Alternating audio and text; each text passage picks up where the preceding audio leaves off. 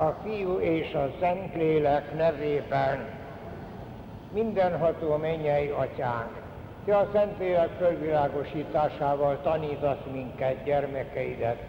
Kérünk, add meg nekünk, hogy szent lelked által megismerjük, ami igaz, megszeressük, ami helyes, és örvendjünk szüntelen az ő vigasztalásán.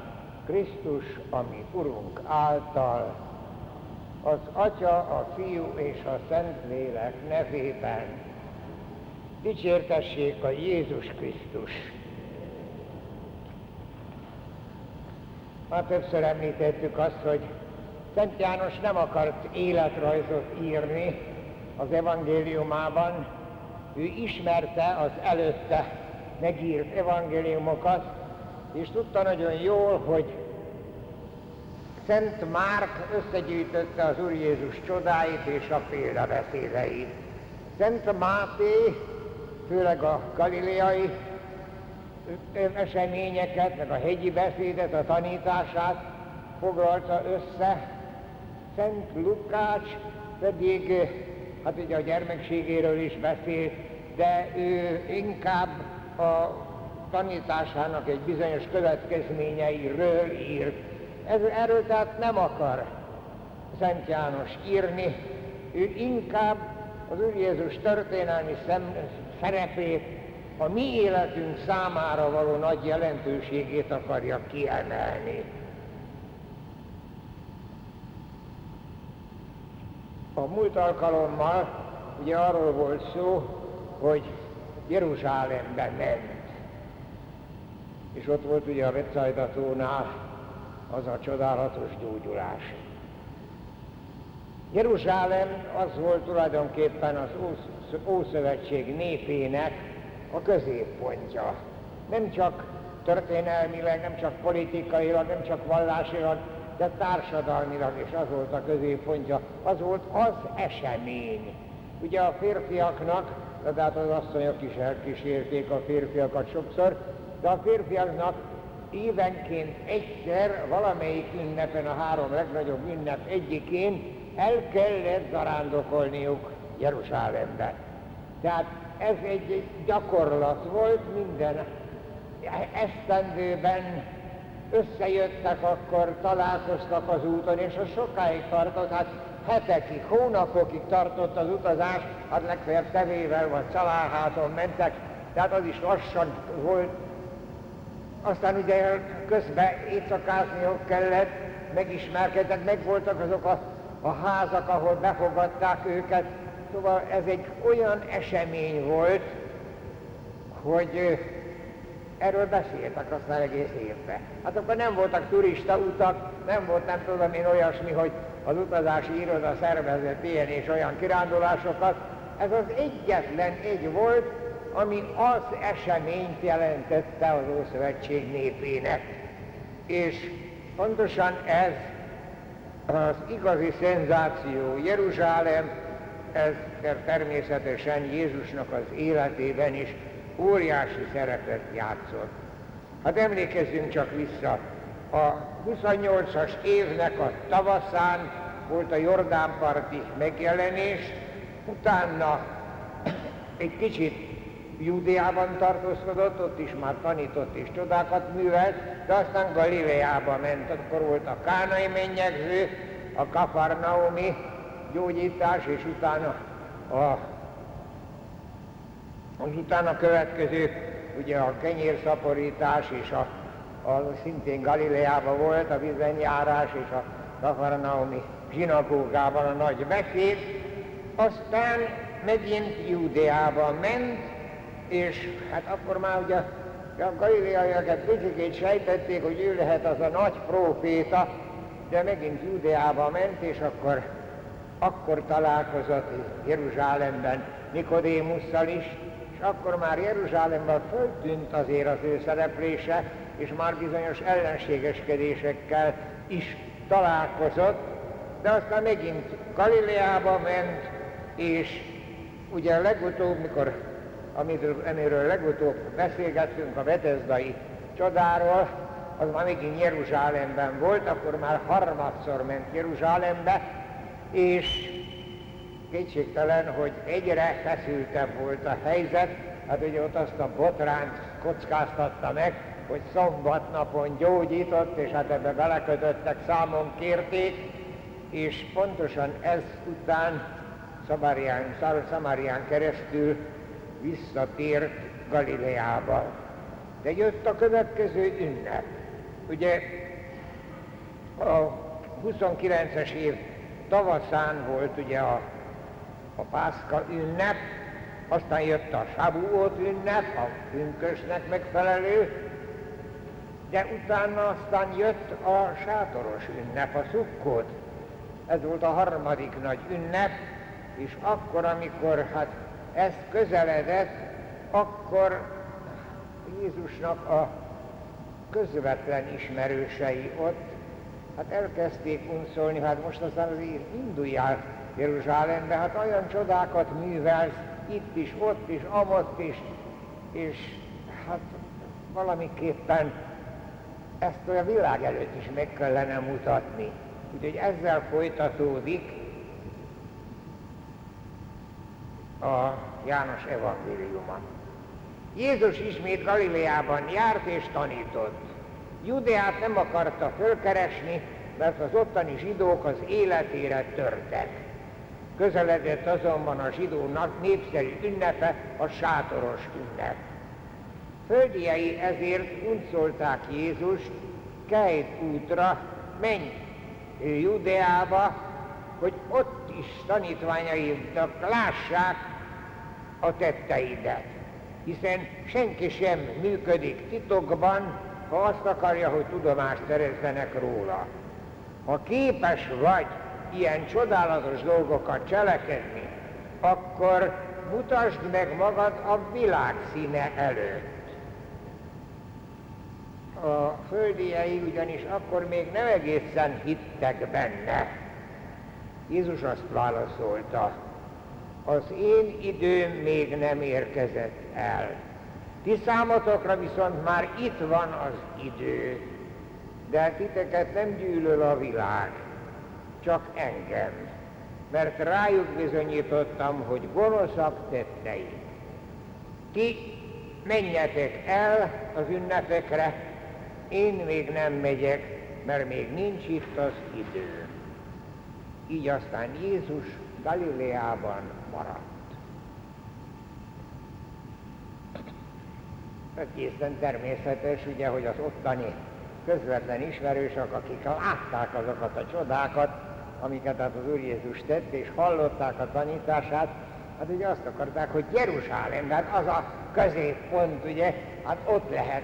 Sőt, még valami olyasmi is lehetett ám a háttérbe, hogy hát igen, lehetséges ám, hogy ez a messiás, aki majd megszabadít bennünket a római hatalomtól, na de hát katonákat egész biztos, hogy Jeruzsálemben jobban tud magána, maga mellé szerezni, mint itt Galileában, tehát szóval valami olyasmére gondoltak, hogy mindenképpen Jeruzsálemben kellene megmutatnia magát, ilyen csodálatos dolgokat cselekedni, mert hát így lehet csak igazán betöltenie azt a hivatását, amire úgy egyre jobban gondoltak, hogy ő lesz az igazi messiás.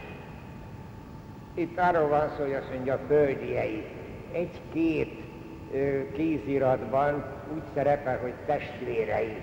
De mi tudjuk, hogy a Szentírásban a testvér az unokatestvért is, meg rokont is jelentett, az olyasféle volt, mint a mi nyelvünkön a sógor. Hát annyi mindenfélét mondanak sógorkámnak, de ott e, tulajdonképpen a földieiről van szó, mert akik hát nem tudjuk pontosan, hogy Názáretben is volt-e vagy hol, de minden esetre Galileában ő már egészen ismerős volt, és a földiei ténylegesen, logikusan unszolták, hogy menjen föl Jeruzsálembe, mert ott lehet majd valóban azt a tej, azt a feladatot teljesíteni, amire ő vállalkozott. És ezt olyan komolyan tudják. Na most ez a sátoros ünnep, csak pár szót hadd szóljak róla, ez tulajdonképpen a, az olajfák termésének a betakarításánál és a szőlő szüretnek a hálaadó napja volt, vagy ünnepe volt, nyolc napig tartott.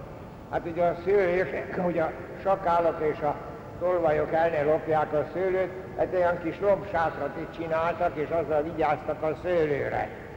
De ez emlékeztette őket a pusztai vándorlás sátraira, mert ott is csak sátor alatt éltek, és ez, ennek az ünnepnek az volt a jellegzetessége, hogy ténylegesen a férfiak, elsősorban a férfiak, nyolc napig sátorban voltak, sátorban éltek, és hát akkor a templomban is már mindig voltak istentiszteletek, a rabbik ott tanítottak, aztán délutánonként tűzfákkal és mirtuszkozorukkal körmeneteket tartottak, esténként a férfiak fákjás, fákjás táncot jártak, szóval ez egy nagy ünnep volt, ez egy olyan vidám ünnep volt, nem úgy, mint a Pászka, ami családi ünnep volt, nem úgy, mint a Szukkot, ugye a pünkösd ünnepe, ami a közösségnek az ünnepe volt. Ez egy eléggé vidám ünnep volt, ez a sátoros ünnep. És az Úr Jézus hát válaszolt arra, hogy ő nem megy most föl Jeruzsálembe, mert nincs még itt az ideje. Na most nagyon érdekes, emlékezzünk rá a kánai mennyegzőn is, az üzanyának ezt mondta, hogy még nem jött el az én időm. És itt mind a két helyen ugyanaz a görög szó szerepel, a kairos. És van a görögben az időnek egy másik szava, a kronosz. Hát a kronosz az a percekből, órákból, napokból, hónapokból álló idő. A kairos az pedig valami jelentős eseménnyel kapcsolatos időt jelent, tehát itt is arról van szó, hogy még nem jött el az az idő, amikor az ő megváltása valóban megvalósul a Földön. És hát ezt az időt, ezt a kairos, ezt csak az Úr Jézus tudta, és ezért mondta, hogy jó, hát engem üldöznek, én most nem megyek, hát így tudta csak megmagyarázni, de még nem jött el a kairosa. Ti viszont menjetek, mert nektek már eljött a Kairos, mert itt vagyok. Ugye? Tehát itt nagyon érdekes az, hogy az ő számukra eljött ez a nagy jelentőségű idő, de Jézus számára még nem jött el az ő megváltásának a legjelentősebb időszaka. És ezért válaszolt úgy, hogy ő még nem megy, de azért földiei induljanak el. Na most így folytatódik az evangélium.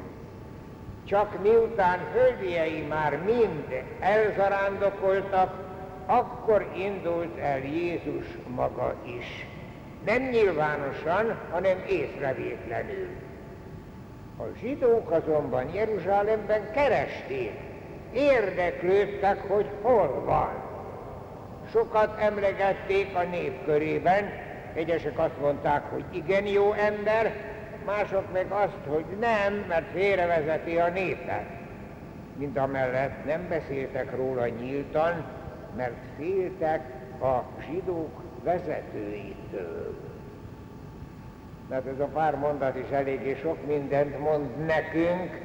Ugye elzarándokoltak a sátoros ünnepre, de ott is Ugye Jézus is hát a férfiakhoz tartozott, annak is valamelyik ünnepen el kellett zarándokolni, hát keresték, hogy nincs -e ott most, mert újra akartak találkozni vele.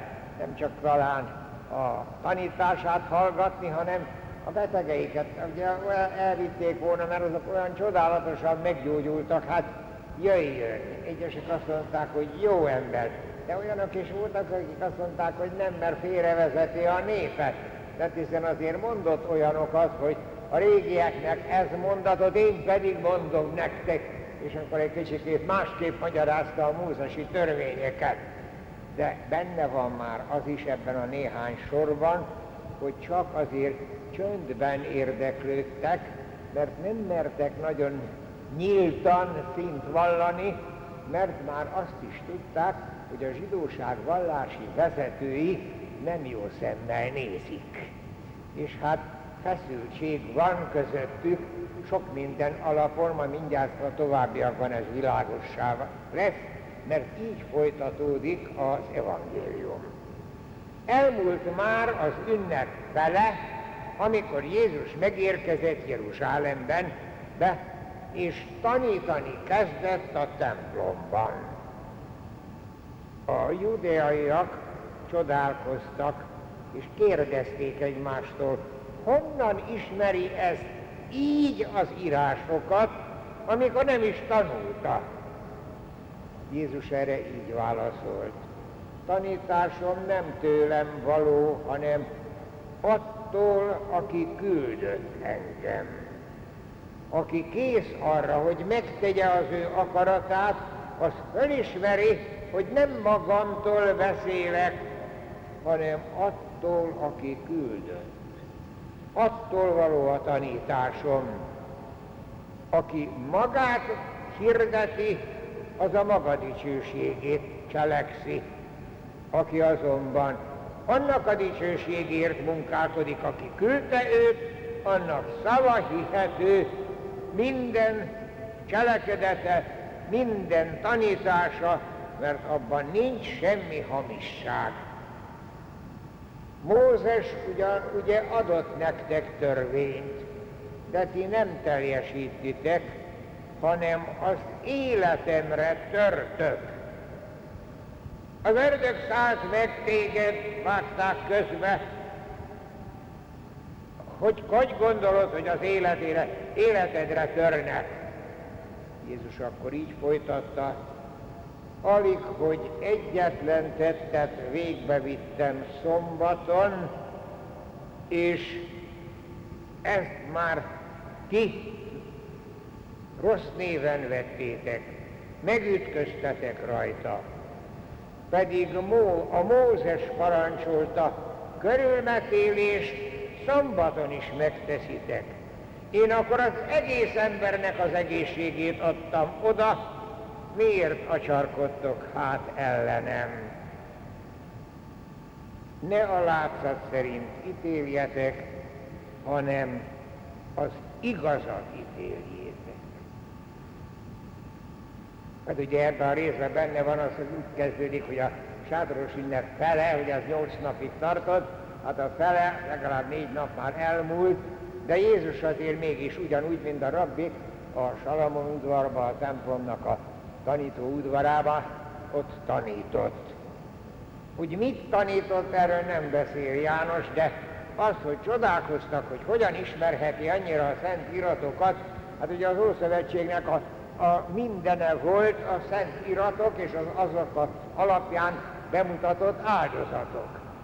És hát ugye az iratokat kellett, hogy az írástudók azt tanulmányozták, azt kellett megtanítani a gyerekeknek is, ugye 12 éves korban, amikor vizsgáztak, akkor a szent iratokból kellett vizsgázniuk, de a rabbi iskolák is, hát a szent iratokat, a régebbi rabbi iskolák magyarázatait ismételgették, és aki több magyarázatot tudott adni a szent iratokhoz, az volt a híresebb, az volt a nagyobb rabbi iskola. És azt nagyon jól tudták, hogy hát Jézus nem jár semmiféle rabbi iskolában, mert azt akkor tudták volna, hát Jeruzsálemben pláne tudták volna, de honnan vette azt, hogy ismeri az írásokat.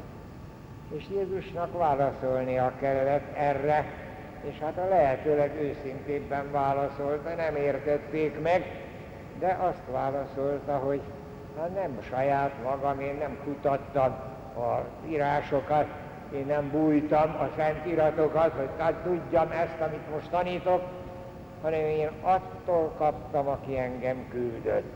Itt most nem utalt a mennyei atyára, de azért világos volt, hogy ő a mennyei atyától tudja, és pontosan az, hogy ő nem a saját dicsőségét keresi, mint ugye hát a rabbi iskolákban, ugye, hogyha valaki többet tudott, az a saját dicsőségét kereste, ő nem.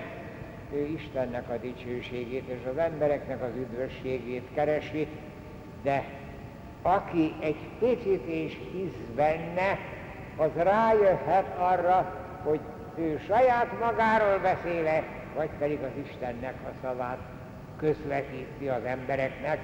Nagyon-nagyon világosan megmondta az Úr Jézus, hát persze nem egészen értették meg, és hát határozottan Mózesre hivatkozott. Ugye Mózes volt az a személy, aki a legkiválóbbnak mutatkozott, hát ugye ő neki köszönhették az egész Jeruzsálem, egy Egyiptomból való kivonulást, és most Mózesre hivatkozik Jézus, hogy Mózes törvényt adott nektek, és az nem igen tartjátok meg, hanem az én életemre törtök.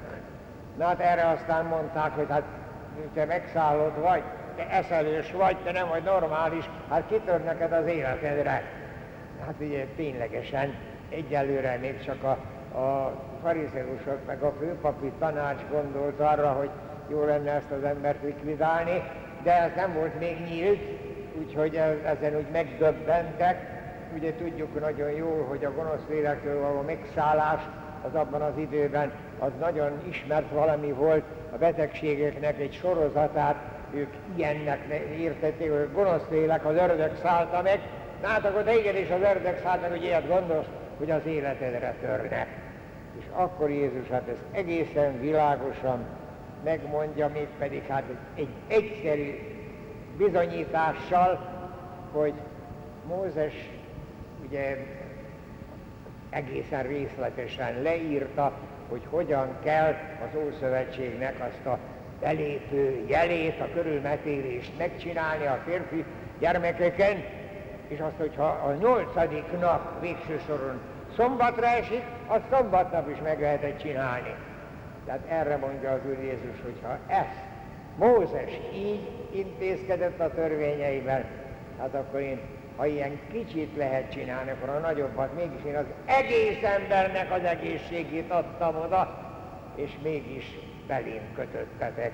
Számon kértétek, hogy hogy mertem ezt szombatnapon cselekedni és éppen ezért aztán nagyon-nagyon komolyan azzal szűri le az egészet, hogy ne a látszatra ítéljetek, ne úgy ítélkezzetek olyan egyszerűen, ahogyan hallottatok valamit, hanem próbáljátok az igazságot megtalálni, és próbáljátok az igazságot, az igaz ítéletet megszerezni, és igaz ítéletet mondani. Kétségtelen, hogy kettős bizonyítása volt Jézusnak. Az egyik az egy földi, hogy hát szóval ő Istennek a küldötte, és ő az Isten küldöttségében működik. A másik pedig az, hogy igen, a cselekedete szombatnap volt, ebbe kötöttek bele. De Mózes a körülmetélést egyszerűen megengedte szombatnapon is. Tehát, hogyha egy kisebb valamit, egy kisebb egészséget lehet, akkor az egész egészséget még inkább lehet. Tehát bizonyítani akarta ott a vádlói előtt az ő viselkedését, és ezt folytatja a továbbiakban, majd ezt meg fogjuk látni, én most itt meg akarok állni, mert egy egy összefüggő rész jön a következőkben, és erre majd a következő szerdán lesz alkalmunk, de érezzük, hogy egyre feszültebb a helyzet az Úr Jézussal, ami aztán, hát tudjuk, hogy a, a Jeruzsálemi bevonulás, amikor a negyedik lesz, mert ez a harmadik Jeruzsálemi, de amikor a Jeruzsálemi bevonulás, ez olyan csodálatosan sikerült, ugye a virágvasárnapján, aztán következik az utolsó vacsora és a szenvedés történet, a halál és a húsvét. Így bontakozik ki az Úr Jézusnak az élete, mondom nem élettörténetként, de igenis a jelentőségének a bemutatásával. Ez volt a mai részletben, szerdán folytatjuk, addig is áldjon meg bennünket a mindenható Isten, az Atya, a Fiú és a Szentlélek. Dicsértessék a Jézus Krisztus! Az Atya, a Fiú és a Szentlélek nevében mindenható mennyei Atyánk, Te a Szentlélek fölvilágosításával tanítasz minket, gyermekeidet. Kérünk, add meg nekünk, hogy szent lelked által megismerjük, ami igaz, megszeressük, ami helyes, és örvendjünk szüntelen az ő vigasztalásán. Krisztus, ami Urunk által. Az Atya, a Fiú és a Szent Lélek nevében dicsértessék a Jézus Krisztus.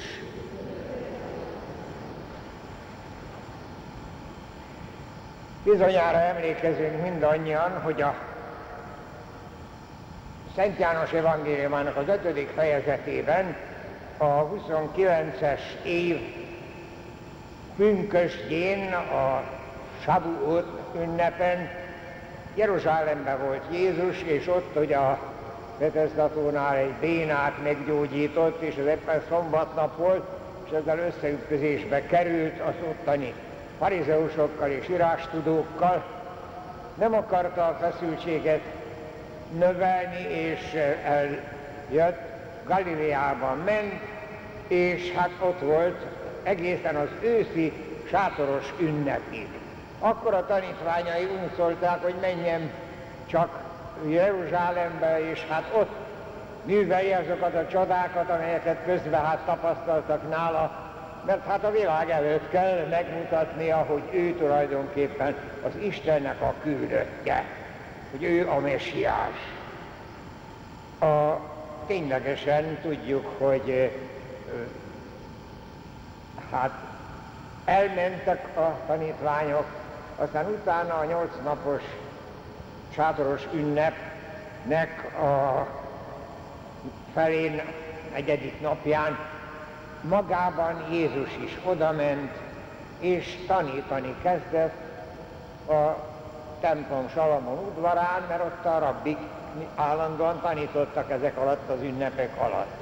Amik döbbentek, hogy mennyire ismeri az írásokat, és hát azon is megütköztek, hogy hát nem járt rabbi iskolába, és mégis ismeri a szent iratokat, és ez valóban egy kicsikét még veszedelmesebbé tette az ott létét, de a Szent János evangéliuma a további sorokban vázolja is azt, a, azt az űrzavart, ami Jézussal kapcsolatban volt. Olvassuk el most ezt a részletet, hogy mi volt akkor ilyen apró eseményeket, apró valamiket jegyez föl János, hogy érzékeltesse az ottaniaknak a véleményét. Látva, hogy Jézus a sátoros ünnepen zavartalanul tanít a templomban, a jeruzsálemiak közül néhányan fölvetették. Nem, de ő az, akinek életére törtek. És lám most egészen nyíltan beszél, nem tesznek ellene semmit. Csak nem győződtek meg az elöljárók is arról, hogy ő a messiás, de hiszen ha majd a messiás eljön, senki sem fogja tudni, hogy honnét való. Róla pedig tudjuk, hogy Galileából származott. Viszont tud-e több csodát tenni majd a messiás, ha majd eljön, mint amit ez végbe vitt már idáig is? Kérdezgették egymástól. Mások meg kételkedtek, egyáltalán jöhet messiás Galileából. Az írások szerint Dávid házából, a júdeai Betlehemből kell származnia. Jézus tanítása közben megfelelt nekik. Ti azt gondoljátok, hogy ismertek engem, és tudjátok, honnan való vagyok. Pedig én nem magamtól jöttem, engem az egyedül igaz küldött, akit ti nem ismertek igazán. Én azonban ismerem, mert tőle vagyok.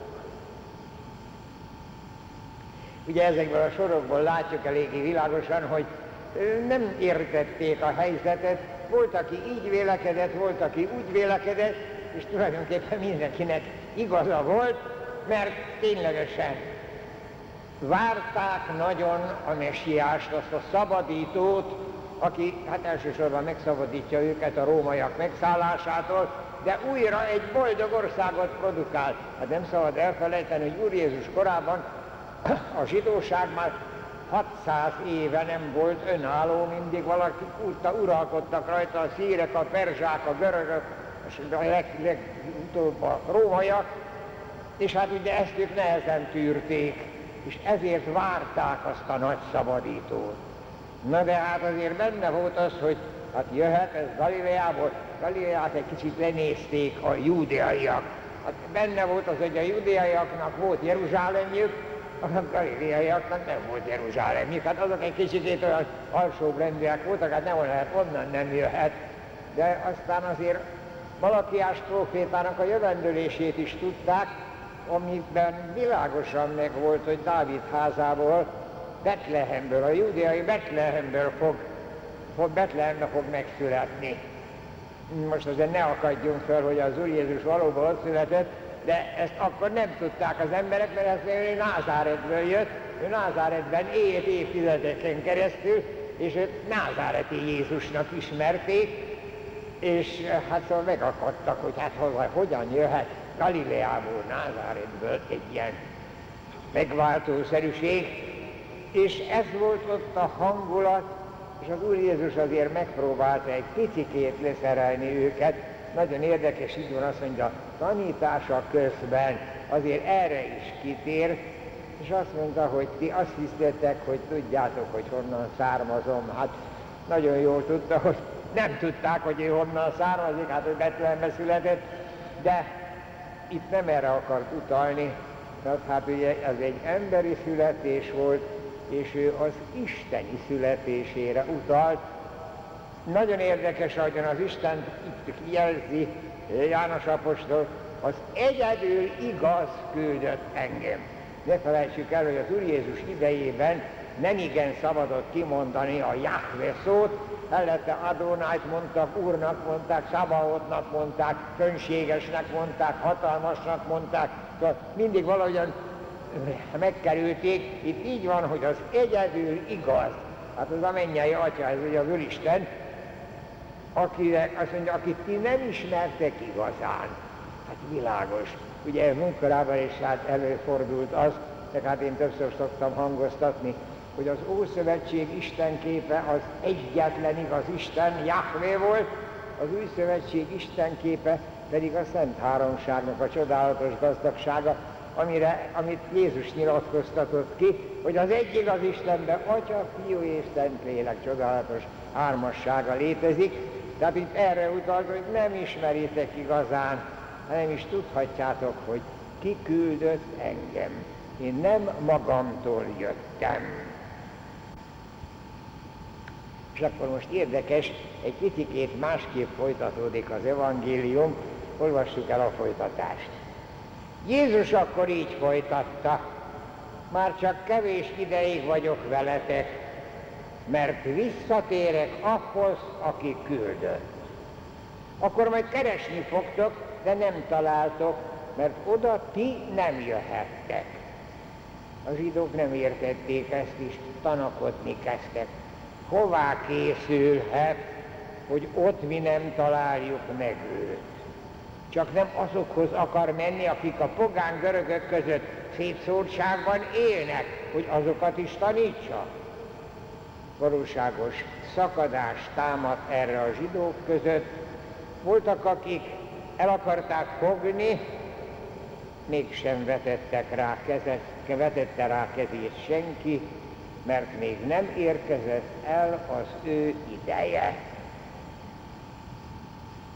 Már csak kevés ideig veszek, és ti oda nem jöhettek.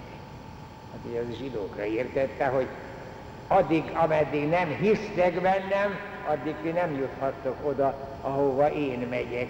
Ugye az utolsó vacsorán ott már azt mondta, hogy az atyától jöttem, és most visszatérek az atyához. Hát az Úr Jézusnak ez a csodálatos parabola életútja volt, a végtelenből jött, élt a földön és a végtelenbe visszatért.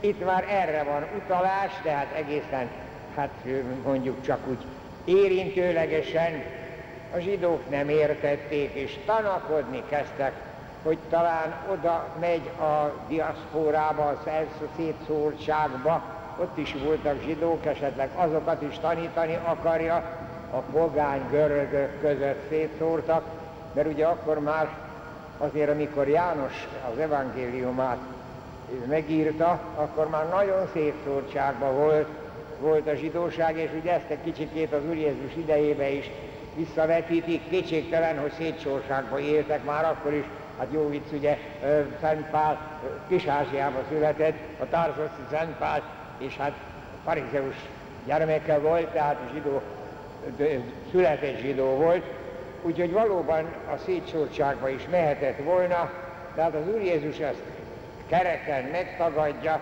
nem, hanem visszatérek az ahhoz, akitől jöttem. Hát ezt aztán nem értették, de itt már ér, ér, érzékelteti János azt is, hogy hát igen, azért a, a zsidóság vallási vezetői, főpapi tanács tagjai, a főpapok, a papok, az írástudók, hát azért arra gondoltak, hogy ez jó lesz ezt az embert eltüntetni, ugye volt már feszültség közöttük. Na most folytatódik a Szent János evangélium a következőképpen. Ugyanakkor a nép között sokan hittek Jézusban, és úgy beszéltek, valóban ez az a próféta, akiről Mózes jövendő. Mások kereken kijelentették, ő a mesiás. Amikor azonban a főpapoknak és a farizeusoknak tudomására jutott, hogy szóbeszéd járja a nép között, ilyen szóbeszéd, szolgákat küldtek a templomba, hogy elfogják Jézust. Történt, hogy az ünnep utolsó napjának ünnepélyes szertartása után Jézus fönhangon mondta, úgy, hogy mindenki hallja, aki szomjazik, jöjjön hozzám, és igyék, aki hisz bennem, annak szívéből az életadó vizek forrása fakad majd. Ezt a Szent Lélekről mondta akkor Jézus, akit majd megkapnak azok, akik hisznek benne. Akkor azonban még nem jött el a Szent Lélek, mert Jézus még nem dicsőült meg. Ugye ez az utolsó mondat, ez zárójelben Jánosnak a hozzáfűzése. De hát mit is mond ez a részlet? Hogy ténylegesen voltak olyanok, akik hát ez lesz az a próféta, akit Mózes megígért. Hát ugye Mózesnak a könyvei azok nagyon ismerősek voltak, és Mózesnak az alakja az olyan megtisztelt, olyan nagy volt az Ószövetség népének, hogy amit ő mondott, hogy majd jön valaki, egy olyan próféta, aki majd ténylegesen megoldja a ti problémátokat, hát erre gondoltak, hogy ez lehet ez a fölkent, ez a, a mesiás, és éppen ezt, mikor a főpapok és a papi tanács tagjai ezt meghallották, hogy ez már ilyen szóbeszéd, tehát erről határozottan beszélnek az emberek, hát akkor már el akarták határozni magukat egy határozott lépcsé, lépésre, nem mertek ők saját maguk szembeszállni, a szolgákat küldték, hogy, hogy hozzák be hozzá ezt az embert, tehát fogják el. És hát tudjuk, hogy ez aztán nem sikerült, ez majd a folytatásban lesz, de itt csak erről van szó, hogy ugyanakkor Jézus valami egész csodálatos megnyilatkozással sejtetett valamit. Na most ehhez hozzá kell tenni azt, hogy itt azt szerepel, hogy történt pedig, hogy az ünnep utolsó napjának ünnepélyes szertartása után. Hát ezt tudnunk kell, hogy a sátoros ünnep 8.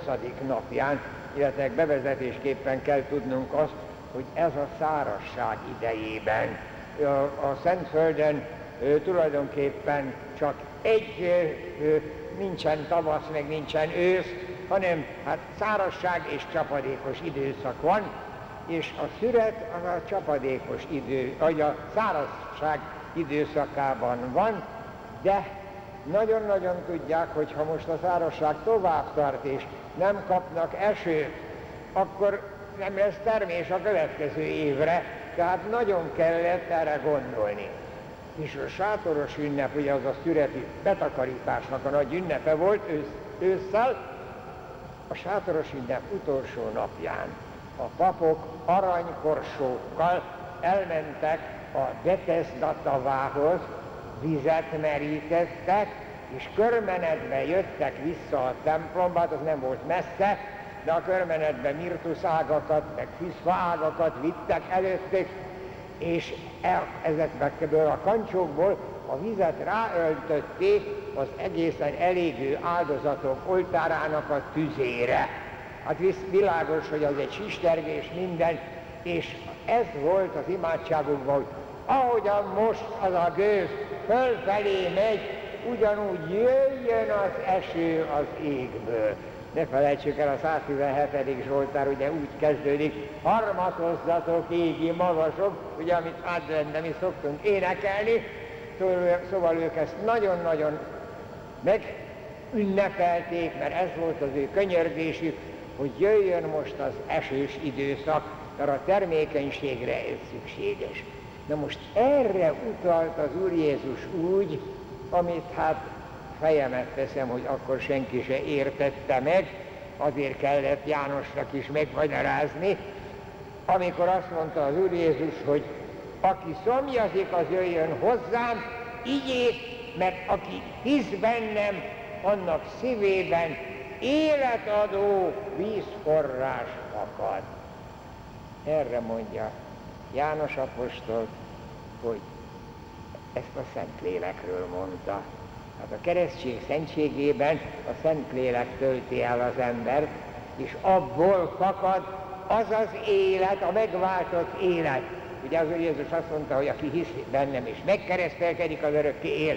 Tehát a megkeresztelkedésben, ugye azt már keresztelő János mondta, hogy vízzel és szentlélekkel fog majd keresztelni az elkövetkező, aki utánam jön, de hát ugye ezt már Szent János idejében, amikor a az evangéliuma keletkezett, akkor ezt már mindenki világosan tudta, úgyhogy ezt megértették, úgyhogy csak utalni kellett rá, hogy ezt az Úr Jézus tulajdonképpen a megszentelő kegyelemre, a Szentlélek Úristen bennünk lakására értette, hogy ez az élő vízforrás, mert ugye ott is a vízért imádkoztak, hogy termékeny legyen a föld, az élővíz forrás, a kegyelem, az isteni kegyelem, a Szentlélek Isten. Na, a folytatása aztán nagyon érthető, amikor a szolgák visszatértek, a papok és a farizeusok kérdőre vonták őket, miért nem hoztátok őt magatokkal? A szolgák mentegetőztek.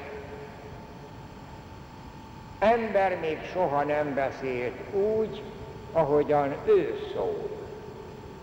Erre rájuk förmettek a farizeusok. Talán ti is, téteket is félrevezetett?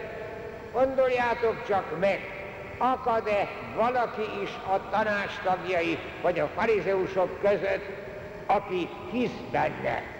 Csak az az átkozott népség, amit, aki semmit se tud a törvényektől. A főpapi tanács egyike Nikodémus, aki egyszer már éjszaka idején találkozott Jézussal, megjegyezte, a mi törvényünk szerint senkit sem lehet elítélni, mielőtt magát ki nem hallgatták volna, és meg nem győződtünk volna, hogy gonoszat tett. De erre egyszerűen megintették, csak nem te is a galileai híve lettél? Kutass csak meg az írásokat, megbizonyosodhatsz, hogy Galileából nem támad próféta sohasem.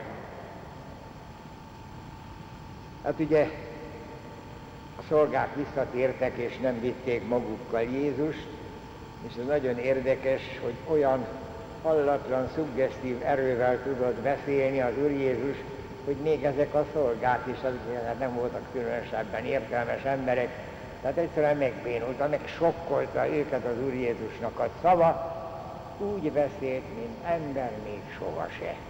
Hát világos, hogy akkor aztán ráripakodtak, hogy hát olyan titeket is elveszített, és nagyon érdekesen igazolják, hogy csak gondoljátok meg, van-e valaki az értelmes ember a papitanás, meg a farizeusok közül, aki hisz benne. És az egy nagyon furcsa kifejezés, csak az az átkozott tömeg, aki nem érti a törvényeket. Sajnos ez így volt az Ószövetségben. A nagy tömeg, az Amha Áres, így hívták arámul, az a szegény embereknek a tömege, és hát az Úr Jézus is ezért támadták, hogy miért a szegény emberekkel foglalkozik, mikor azok nem csak hogy szegények, hanem azért szegények, mert valami bűnt követtek el, és ez most nekik büntetésük. Ugye a betegeket és a szegényeket, azokat, hogy lenézték, megvetették, akkor a farizeusok, meg a papiti, a leviták, meg ezek, mert hát ugye említettük azt, hogy a mózesi törvényekből kicincáltak 613 törvényt, hát az az egyszerű ember ténylegesen hogy a szözbe tudta volna azt a 613 törvényt mindig megtartani, csak ez az átkozott nép, ami nem tudja a törvényt, ugye lenézték. És hát szóval az Úr Jézus pontosan ezekkel az egyszerű emberekkel tudott szót érteni, azok lelkesedtek érte, de hozzá kell tenni, hogy nem csak a rómaiak, meg hát nem csak a görögök. Horácius mondta, hogy ódi profánum vulgus, gyűlölöm a közönséges népet. Hát ott is így volt azért. Ezek a magasabb rangúak, azok egyszer lenézték az egyszerű embert, és itt erre utalnak. Na most érdekes, János ebben egy intelligens embert hoz, Nikodémuszt. Hát az írástudó volt, az a tanácsnak a tagja volt, ugye tudunk róla már a harmadik fejezetben, amikor Jeruzsálemben volt az Úr Jézus először, fölkereste éjszaka folyamán, mert hát nappal nem merte, mert az egy kicsikét ugye megbélyegző lett volna, de éjszaka folyamán fölkereste, és de nem is értette túlságosan az Úr Jézus, de találkozott vele, és azért megdöbbentette. És most nagyon érdekes, hogy tapintatosan nem az Úr Jézus félti, hanem a törvényekre hivatkozik. Hogy nekünk olyan törvényünk van, hogy nem lehet elítélni senkit se, anélkül, hogy ne hallgattuk volna meg, hogy ne bizonyosodtunk volna meg, hogy gonoszat cselekedett. Tehát tulajdonképpen a törvény védelmében szólal föl, nem Jézus védelmében, de hát értették ott azért azok az intelligens teremtések, és rája ripakoltak, hogy mi az, még te is a Galileinek a híve lettél. Kutasd az írásokat, Galileából soha nem származott próféta. Hát ez azért nem egészen igaz, mert határozottan tudjuk, hogy Ózeás meg Náhum Galileából származott, de még több proféta is származott Galileából, de hát Istenem, akkor ezt, ezt így mondták. De nagyon érdekes, hogy Nikodémus, hát még ilyen kényes helyen is szint vall. Mert ennek a hátterében az van, hogy valamiképpen meg akarta védeni Jézust, de ügyesen, nem egyszerűen az ő védelmét mondta, de a szándéka az volt.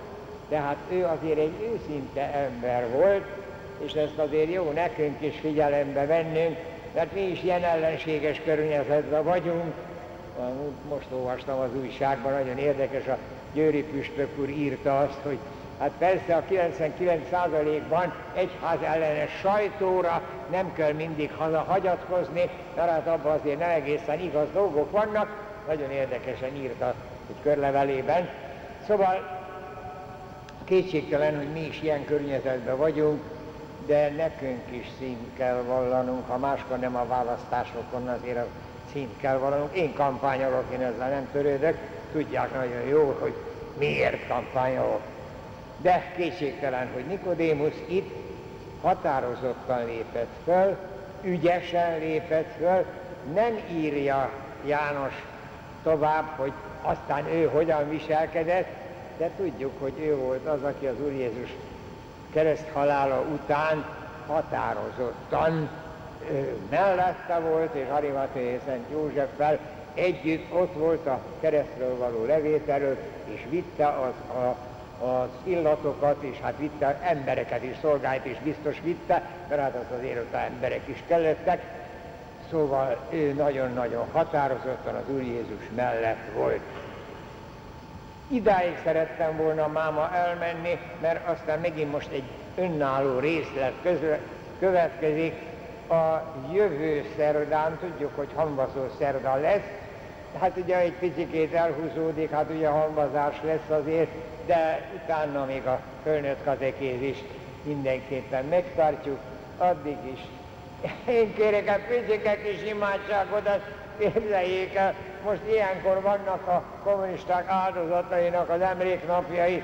Én máma fönt voltam a Farkaséti szeretett otthonba egy előadást tartani. Hónap Zsámbékra megyek a Premontai iskolába, nem hónap, a Budakeszire megyek, hónap után Zsámbékra, szombaton a verbitáknál kell egy lelki napot tartanom, és Budafokon beszélek, és utána este megyek Nagyváradra, Tőkés Lászlóéknál kell vasárnap, a templomba, a református templomba, azt mondta Tőkés László, majd rövidebbre vesztük az Isten tiszteletet, hogy két óráig én ott kukorékolhassak.